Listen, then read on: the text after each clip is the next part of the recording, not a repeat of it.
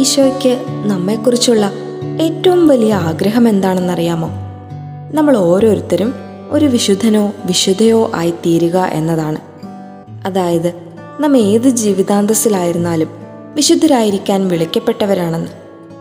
നമ്മുടെ ജീവിതത്തിൽ നമ്മൾ പലരെയും മാതൃകയാക്കാൻ ശ്രമിക്കാറുണ്ട് അല്ലേ?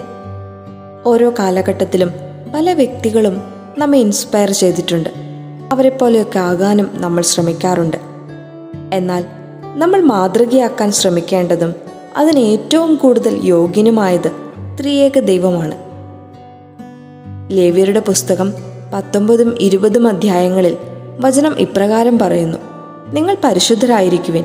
എന്തെന്നാൽ നിങ്ങളുടെ ദൈവവും കർത്താവുമായ ഞാൻ പരിശുദ്ധനാണ്. അതായത് പിതാവായ ദൈവം എല്ലാ കാര്യത്തിലും നമുക്ക് തന്നെ തന്നെ മാതൃകയാക്കി നൽകിയിരിക്കുന്നു.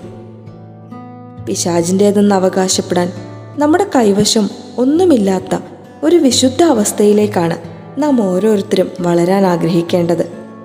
അതിന് ലോകസുഖങ്ങളെ മാത്രം തൃപ്തിപ്പെടുത്തി നാം ജീവിതം മുന്നോട്ട് നയിച്ചാൽ ആത്മാവിന്റെ ആഗ്രഹങ്ങൾക്കൊത്തു വളരാൻ നമുക്ക് കഴിയാതെ വരും.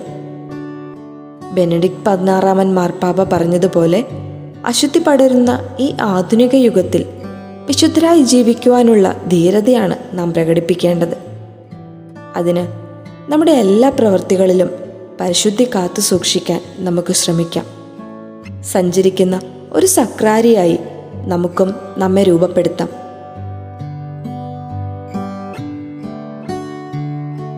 You are listening to heavenly voice from Charis youth